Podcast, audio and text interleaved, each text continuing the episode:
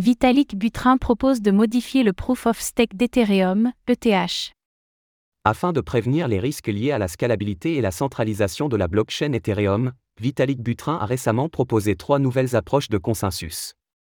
Ces propositions visent à remodeler le mécanisme actuel de preuve d'enjeu, Proof of Stake, d'Ethereum, afin de répondre efficacement à une augmentation potentielle du nombre de validateurs.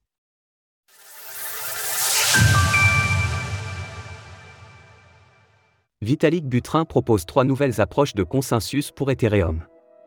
Dans une récente publication sur le site e t h r e s e a r point c h, Vitalik Buterin, le fondateur d'Ethereum, propose de modifier le mécanisme de consensus de preuve d'enjeu, Proof of Stake ou P O S, du réseau. Dans sa proposition, Vitalik présente trois approches pour prévenir une surcharge du mécanisme de consensus de P O S d'Ethereum en cas d'augmentation importante de nouveaux validateurs. Ces trois méthodes auraient pour objectif de réduire la charge réseau et de simplifier la vérification des signatures. L'initiative de Vitalik vise à faciliter l'intégration d'un plus grand nombre de validateurs sur le réseau afin de le rendre plus décentralisé, en allégeant les contraintes imposées par le consensus d'Ethereum.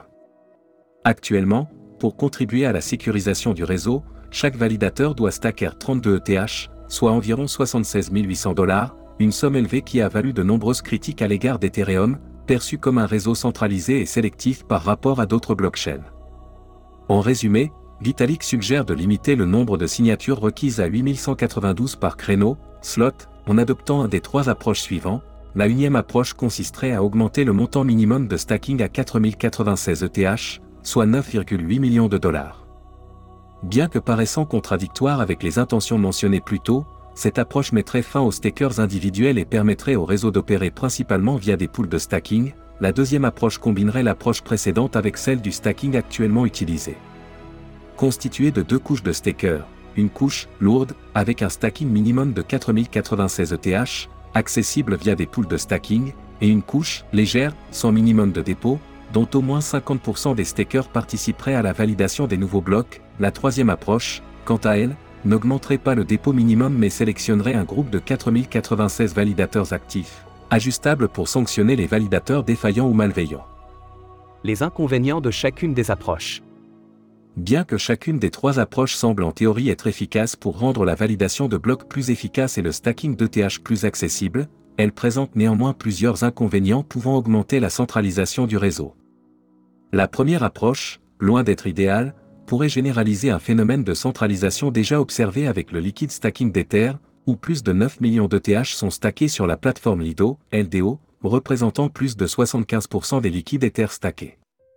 Une telle centralisation généralisée à tous les E T H stackés pourrait compromettre la sécurité du réseau. La deuxième approche scinderait les validateurs en deux catégories distinctes, créant un déséquilibre de pouvoir entre les stakers. D'un côté les stakers lourds, de l'autre les stakers légers, possédant moins de quatre mille quatre-vingt-seize E T H. Cette approche favorise une concentration des pouvoirs entre les entités les plus riches. La troisième semble plus juste, dans la mesure où elle permettrait de conserver les stakers individuels, la réduction du minimum d'E T H requis et ainsi augmenter le nombre de validateurs. Toutefois, l'implémentation d'un tel mécanisme pourrait ajouter en complexité au consensus, le rendant plus vulnérable. Retrouvez toutes les actualités crypto sur le site cryptoast point f r.